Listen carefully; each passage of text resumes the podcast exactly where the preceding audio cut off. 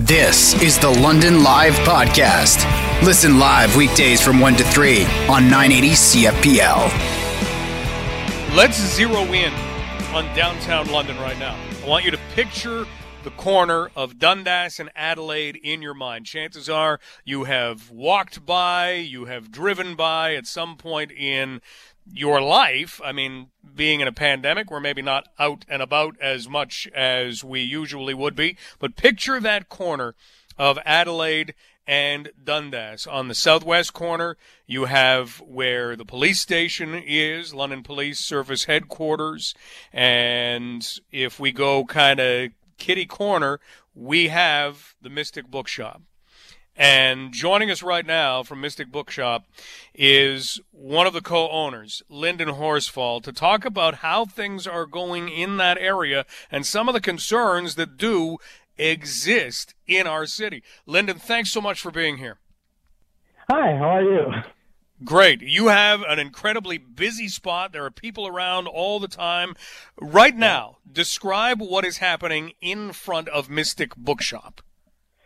Uh, well, we've had, just like every other retail space, we've had quite a difficult year with COVID 19 and, and stuff like that. And, um, and now our the streets closed right in front of the store for construction. And uh, on top of that, uh, the problem that's been building for many, many years now is um, the uh, the uh, a criminal element that seems to be settling into that that strip there. And um, there's been a lot of break-ins, a lot of vandalism, um, a lot of windows smashed, just seemingly for the sake of windows being smashed. And uh, the other day, I guess it was our turn, and we got broken into and uh, burglarized. So. What is it like to hear yourself say the other day it was our turn and that that's how it feels? yeah. Um, yeah, it's it's just it's a problem that's been escalating for so long, and we just don't feel like anybody is helping us at all. And um, and we we kept talking to ourselves about that. Like, when is it our turn? When is it, like the the Wisdom Tea Shop right next to us, they've been broken into three times. Um, the brewery down the street has been broken into a bunch of times. Uh, the hair salon next to us has been broken. Everybody's everybody along that strip has had some sort of vandalism or break-in happening, and um, there doesn't seem to be a lot that's uh, being done about it. So, we are talking with Lyndon Horsfall, co-owner of Mystic Bookshop, which is located at Adelaide and Dundas in the city. And when you talk about the the break-ins or the vandalism, are you having things stolen? Are people trying to get in to take stuff, or sometimes is it just they're smashing a window? Well, um, unfortunately for us, we were burglarized. We we had we had all our computers stolen, all our point of sale machines. We had uh, cash taken. The, our cash register was smashed, and all the money was taken. Um, luckily, we don't you know keep too much in in it overnight, but. Um, uh, but but that night there was a little bit more than usual, unfortunately, and they got all that. Um, but mainly it's all the equipment and everything that's being taken, and then um, and then of course just the damage to the windows and the doors and the locks and and all that sort of stuff, and um, and uh, yeah, and, and as a matter of fact, when we got to the store, there was somebody else in the store, not not the person who had broken in, but someone who saw an opportunity to run in, and they were just picking up the change that was left on the floor when we got there. So we had to sort of hold that person there until the cops arrived. Wow. And yeah. you talk about this building, and Yeah. we're going to talk in just a, a moment about something that you decided to do that I think, you know, we'll all find kind of daring and, and at the same time uh, unnerving. But you Right. talk about this building. What do you think is leading to the building? Do you, do you talk with other store owners about it? Oh yeah, we talk we talk to other store owners all the time, and and I'm constantly sending emails and calling city councilors. I'm, you know, trying to get in touch with whoever I can at the police station. Uh, we're constantly uh, talking to everybody we can. Um, I try to get in touch with the mayor all the time. I've never heard back. Um, but uh, yeah, we we we talk to each other all the time, and we try and talk to other people, and uh, you know, all we ever hear is that, well, there's plans. We, we're, you know, we're looking at it and we're trying to figure out what to do, and the cops are frustrated as well. But these are complaints that the neighborhood has had for the last three years um, about the the the vandalism and break-ins in the area, and uh, and still, you know, nothing's yet to be done. So, so somebody's got to do something. Lyndon Horsfall joining us, co-owner of Mystic Bookshop. Let's talk about what you did do because you decided that if this was being broken into and or if, if things were being broken into stores shops then mm-hmm. you wanted to be nearby how nearby yeah. were you through the night one night recently uh, well multiple nights i i still am i'm i'm sleeping at the store now um, because you know we just we just can't afford to have this stuff happen and everything and and I like I truly believe that um, through my own experience, other people may have other experiences, but I don't believe that uh, the criminal element in the area is is all that interested in actually physically hurting people. It's more of crimes of convenience, and you know, like the only people on the street in the area in the middle of the night are you know a lot of other people who don't have the faculties to do anything or or don't care or maybe they're breaking into places as well. I, I don't know.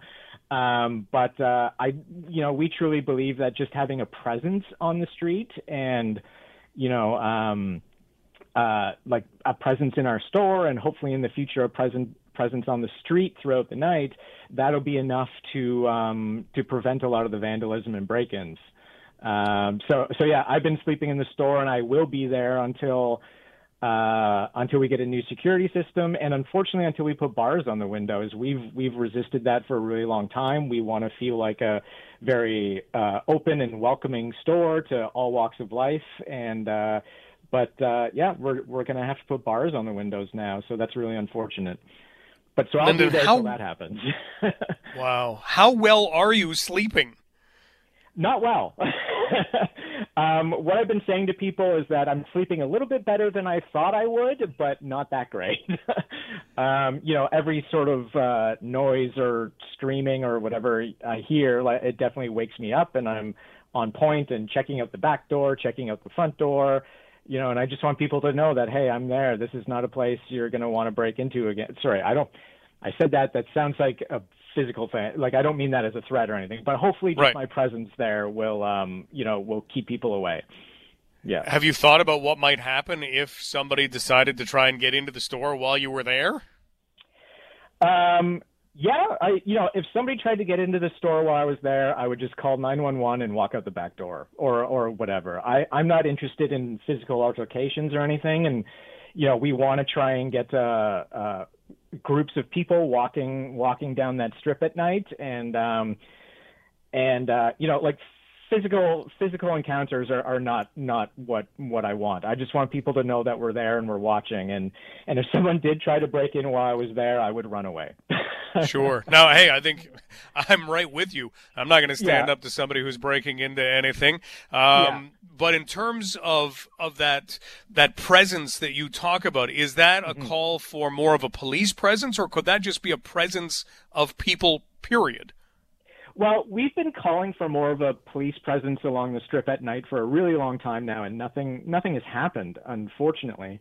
Um, I read an interview with the deputy chief of police today where she said that you know they're researching what to do and trying to put plans in effect and it's like where were you when we were trying to talk to you years and years ago like nothing has happened yet so i'm i'm just a little tired of waiting for something to happen this is our livelihood and our money and our pocketbooks that are being hurt and destroyed and we want to have a friendly place where people feel welcome but a lot of people don't feel welcome in that area of town um, so I definitely, I'm definitely calling for more of a police presence at night and all night.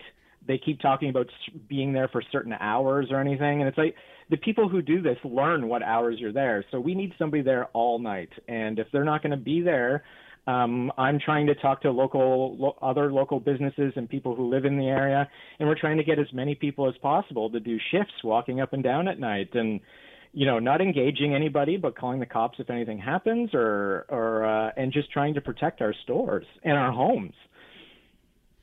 Lyndon, as a final question, have yeah. you considered moving the shop out of that area? Has that conversation come up?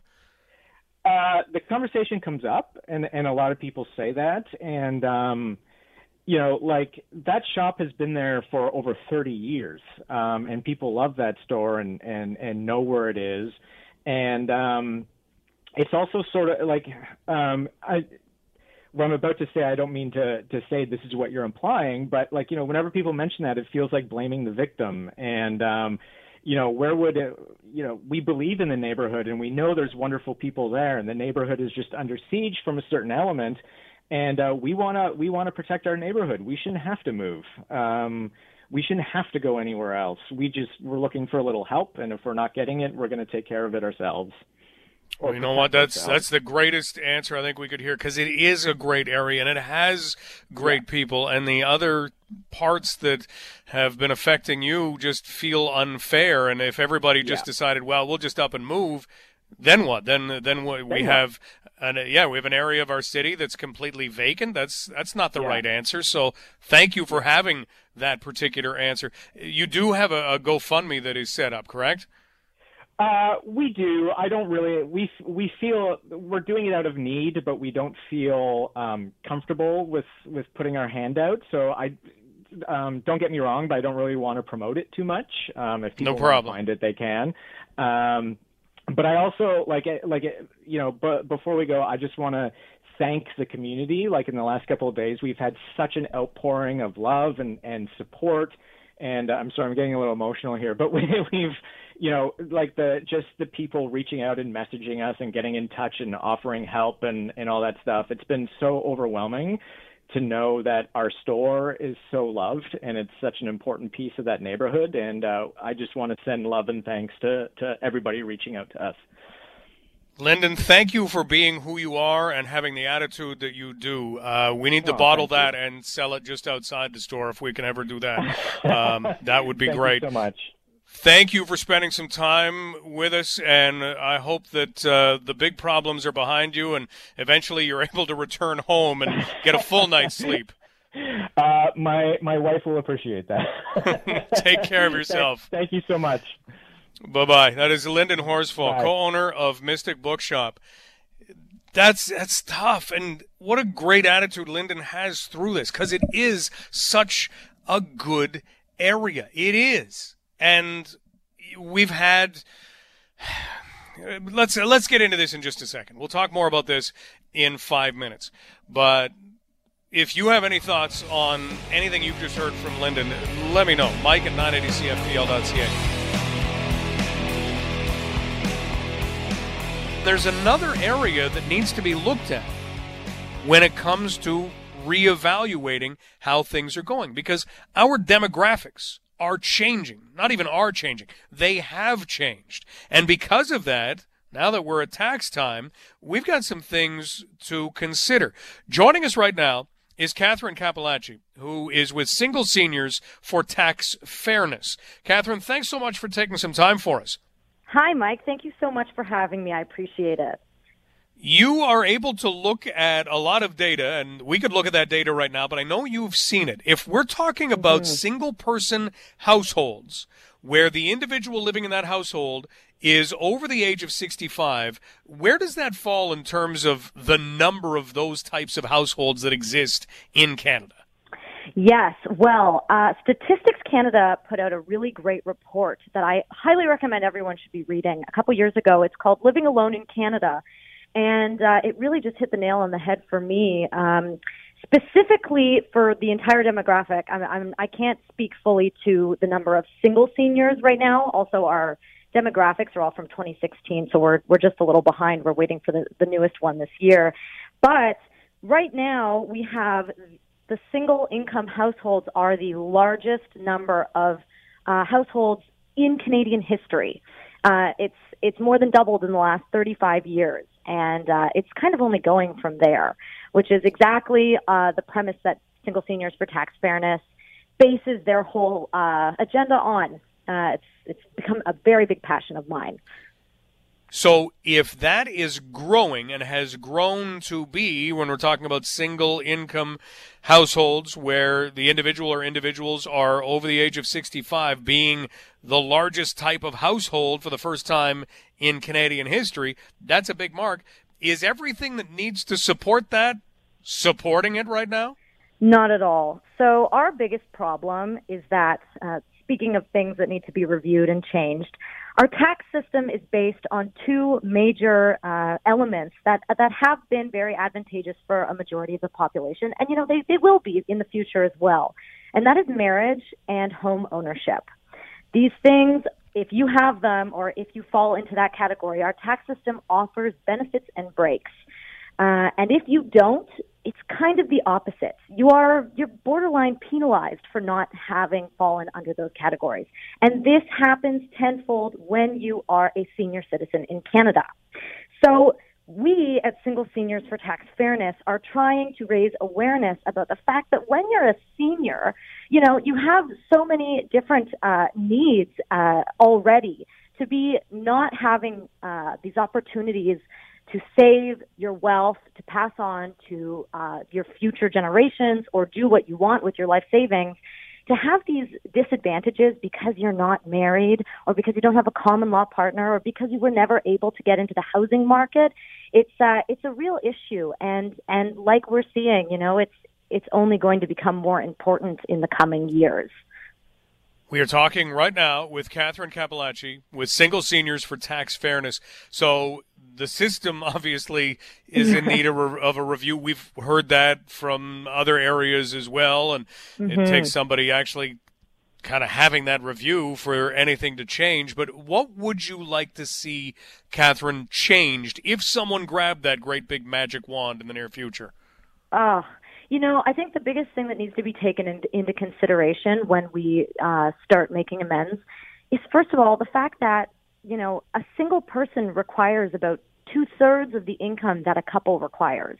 And because that's not being taken into consideration, there are a lot of things that slip through the cracks. So what we're hoping to see in the future is, you know, there has to be a balancing act. There has to be an, an evening of the playing field so that it doesn't matter if you are single or married or a homeowner or not.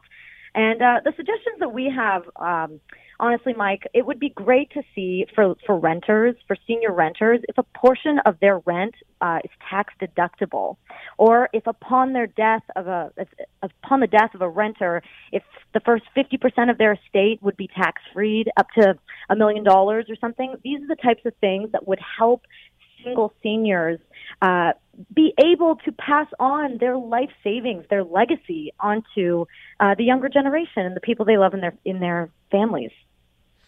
Well, I mean that's that that just makes sense, right?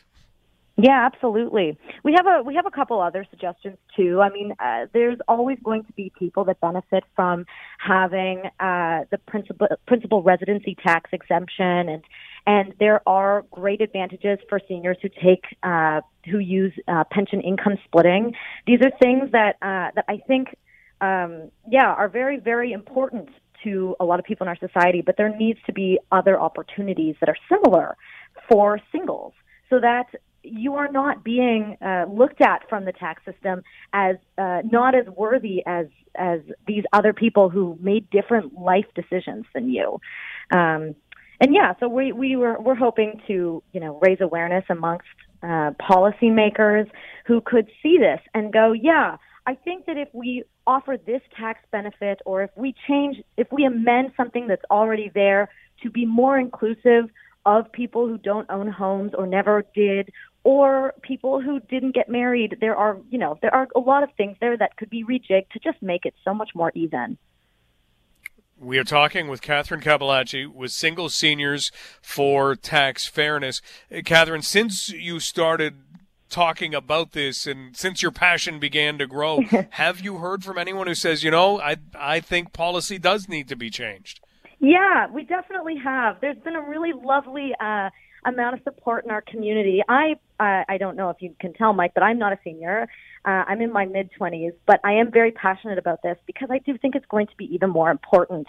Uh, my boss and mentor, who is the, the woman behind this organization, is in her 80s and very much falls into this category. It's become uh, very, very real in my eyes. And I, I think that if people take a minute to check out, if they Google us at SSTF, Single Seniors for Tax Fairness, uh, they can have a look at our website and really just see that once you understand the the way this is personally affecting the senior citizens that you love in your life, it's just it's such a it's such an important topic that uh, that yeah we're really we're being met with a lot of positivity in the community. So, in terms of finding out more, SSTF where where do we go online? Is that a .com, a .org, a .ca? Yeah. So our our website is single seniors tax at dot .wixsite.com. But the easiest way to do it is if you Google SSTF, Single Seniors for Tax Fairness, you'll find us. You can also Google or email me at singleseniorstax at gmail.com, and I will answer you lickety split because we are just absolutely loving all of the uh, support we're getting in our community. That's great stuff. Well, I mean, you mentioned things like income splitting. If you don't have the ability to make use of that, that can be a really useful thing at tax time. And when that doesn't exist, think about how much more costly things become. Absolutely. And, and pension income splitting is a benefit on its own, but it also opens the doors to seniors receiving other benefits because they fall into a lower tax bracket. And that's all fine and well, but there are a lot of single seniors who aren't able to lower their tax bracket and they actually might require those benefits that they aren't qualifying for because uh, you know, they they are seen as already earning too much. But there's pension income splitters who are getting them because because they take advantage of this, you know, this really great option that the government gives them. So it's about time that singles get a great option as well. Well, we really appreciate you talking about this and advocating for this. Catherine, thanks, thanks so much Mike. for the time and keep safe. No problem. Thank you. You too. Take care. Bye bye. That is Catherine Capellacci with Single Seniors for Tax Fairness. So if you Google search Single Seniors for Tax Fairness, easiest way to find them. And it makes sense, but it takes somebody saying, hey, this over here, this isn't happening yet. And you realize that we have a huge portion of our population who could make use of some changes if we could have them made. So, Single Seniors for Tax Fairness. When it comes to addressing gun violence, the days of who's right and who's wrong should be gone. There is no right and wrong in this. The first thing that you will hear is, well, if we banned all guns, no one would get shot. Okay, well, I mean, that's you can you can argue that side. The other side will say that's not true. There are many ways to go out and commit violence or many ways to harm somebody else and if someone wants to do that, they're going to go and they're going to find another way. And then you will hear, well, if we just got rid of assault rifles, you will then have the other side say, do you know how many of these particular cases of mass shootings or how much gun violence is committed without assault rifles. One of the things that was published in the Atlantic not too long ago that I, I thought was really well done was an idea that came from individuals who supported owning firearms. And one of the things that they pointed to was if you want to ban an AR-15 or an AK-47, these assault rifles, then you are essentially trying to address impaired driving by banning vodka. That that's that's not what's going to do it. So again, the days of being able to say who's right and who's wrong, it's not fixing anything and it is not helping in any way.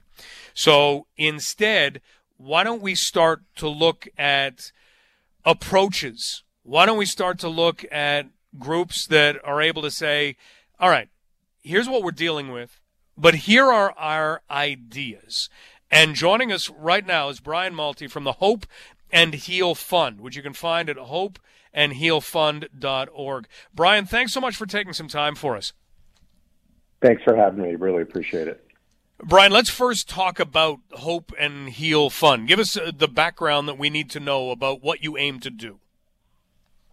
Sure. We are a uh, fund, a collaborative fund here in the state of California that takes a public health based, community based, and racially equitable approach to gun violence prevention. And so, what that means is uh, while, while there certainly is a focus on the lethality of the firearm, we're also taking approaches that deal with the underlying conditions um, that uh, uh, cause people uh, to uh, pull the trigger, whether it's to harm themselves or whether to harm somebody else. So um, I have a lot of experience, certainly working on Capitol Hill in my past on gun legislation, uh, but now I've taken a kind of a different path into really looking at uh, more of a public health based, community based approach to gun violence prevention here in California when things like yesterday in Boulder happened, or last week in Atlanta, or you name it, going back to January 6th, or going back before this year, when they happen, you want to be able to say, okay, that's it. That's the last one. This will never happen again. Let's do something to make that quick fix. How much of this is not about a quick fix? Uh, I think a lot of it is not about a quick fix. Uh, there, this is a very complex issue. And while uh, addressing gun violence through policy at the federal level, uh, in Congress and at the state level is important, it's also a very complex issue to address, again, the underlying conditions um, that cause people to be more violent. Now, that said, obviously in the United States, there is, um, know, including a lot of states, unfettered access to firearms. And so the lethality can't be ignored uh, that comes with the firearm, but the underlying conditions, whether it's COVID or economic insecurity or mental health issues, these are things that need to be addressed. So there is no quick fix to this uh, whatsoever. Um, you have to attack attack it on all fronts. So, where does that attack begin then? Because it's that's a big front. Where do you start? Well, you, you know, obviously, uh, what happened in the mass shooting yesterday in Colorado and in Georgia and in the past are incredibly horrific and tragic events. Yet in the United States, they only account for about 1% of all gun deaths. So if you take that, um, that piece, that mass shooting piece, yes, it needs to be addressed. Yes, these shootings are horrible and tragic. But what need, really needs to be addressed are the other 99% of gun deaths, and about two thirds of those are firearm suicides. So there have to be different approaches, and it, some of it may involve policy and legislation, but I will tell you a lot of it does not. A lot of it is more uh, of a, a, a, what we sometimes call a social ecological approach, where we give the person agency, we have community, we have friends and family and society sort of pitching in um, to help on this issue. Um, so that's that's a lot of what we're doing. Is we're not at Hope and Heal Fund. We aren't specifically looking at uh, legislation. We're looking at uh, working with individuals and addressing um, uh, gun violence from that front. Brian Malte joining us from the Hope and Heal Fund. He is the head of the Hope and Heal Fund. You can find them hopeandhealfund.org.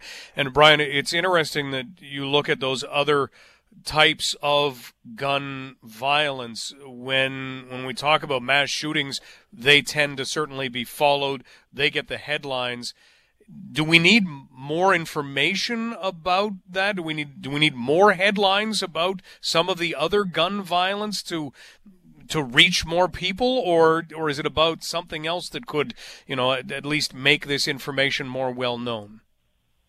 Yeah, absolutely. I mean, look, um, uh, I get lots of calls when there are mass shootings, and I have for the 25 years I've been involved in this movement, and certainly always happy to talk and about that and address that. But to your point, uh, the two thirds of all gun deaths that are firearm suicides don't get the ink. And I don't mean talking about each shooting, it's talking about the problem, right? Also talking about intimate partner violence, where a gun in a domestic violence situation becomes more lethal. Um, street violence, right, where we see upticks um, all over the country. We really have to um, and which we're doing at Hope and Heal Fund, is work within the media to change the narrative. Because right now in the United States, the me- media narrative is that gun violence is inevitable and not preventable, and that is completely uh, untrue. And there are solutions that are sometimes legislative and sometimes local solutions in communities across California and across the country that are working to interrupt and intervene in gun violence, right? To change the trajectory of a young man, uh, in this case, maybe a black or brown young man, change the trajectory of his life and show that uh, putting down the firearm and having other opportunities in life um, is, a better way to go than using a gun to try to settle your problems. And working with uh, uh, military veterans and other gun owners who, in times of economic crisis or uh, mental health issues, will grab their own gun and kill themselves with it. Um, there are things that we can do that don't involve legislation that we need to focus on, and the media going forward is going to play a big part in making sure we promote those solutions. In terms of examples of, of changing someone's path, which sounds very difficult, what do you look at as being an example of that taking place? Yeah, I can give you an example. It's something we've actually funded here in California.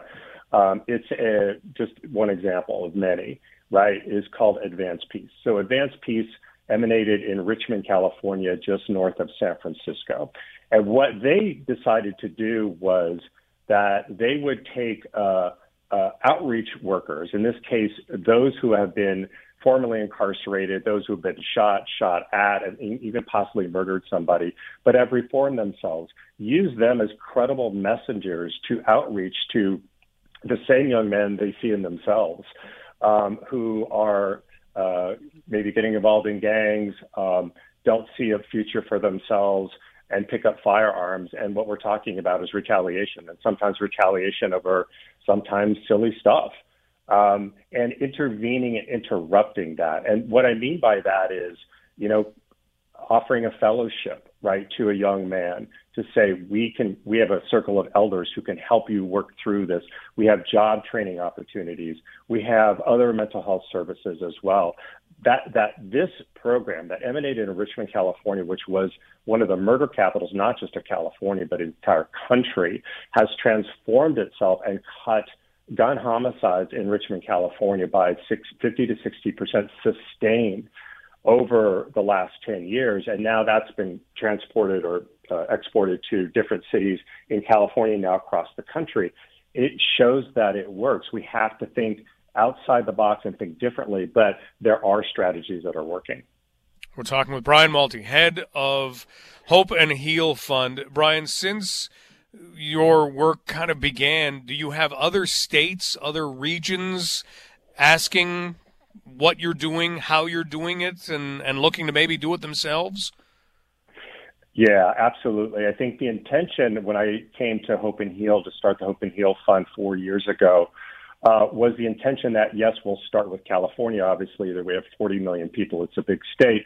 But while we're uh, working to uh, decrease gun death injury and uh, gun death injuries and trauma from gun violence, we're also having conversations with other states across the country who are very interested in our model. And I think it's something that um, you know is, a, a, complement to legislative action um, that some states do, but to look at gun violence in a very, very different way. There are a lot of people across the United States working in their own communities, reaching out to young men and young women in crisis to intervene and interrupt. And I think that's what's really important is um, making sure we highlight and amplify those efforts, but also make sure that people know there are different models out there other than just always looking at legislation. Brian, thank you so much for sharing the ideas with us again. Hope and healfund.org. You can find more information. Keep safe and uh, keep doing what you're doing. thanks so much. Great talking with you. Great talking with you. Brian Malte, head of the Hope and Heal Fund. Because immediately when you hear about a shooting, what do you think? Well, why couldn't the police have stopped that? Why couldn't they have known? Well, how are they supposed to know? And that leads to what Brian was talking about, where in the media it seems to be, yeah, you're never going to prevent this, so it's just something that exists. What he's talking about is not easy. What he's talking about is not something that happens overnight. It, it's talking about finding ways to help people who head in directions that they probably never wanted to go or feeling things that they never wanted to feel. How do you identify that? How do you then assist with that? Because it's not just mass shootings that they are looking to deal with. It's the gun violence that involves gun suicides. It's a it's a big job, but the fact that they are attempting at least to start or looking at ways to identify and, and intervene it's it's a better solution than saying, well, if we just made all guns illegal. That's that's not the solution. It never has been the solution, and now you've you've got to look at something that could be a solution. You've been listening to the London Live podcast. Catch the show live on weekdays from 1 to 3.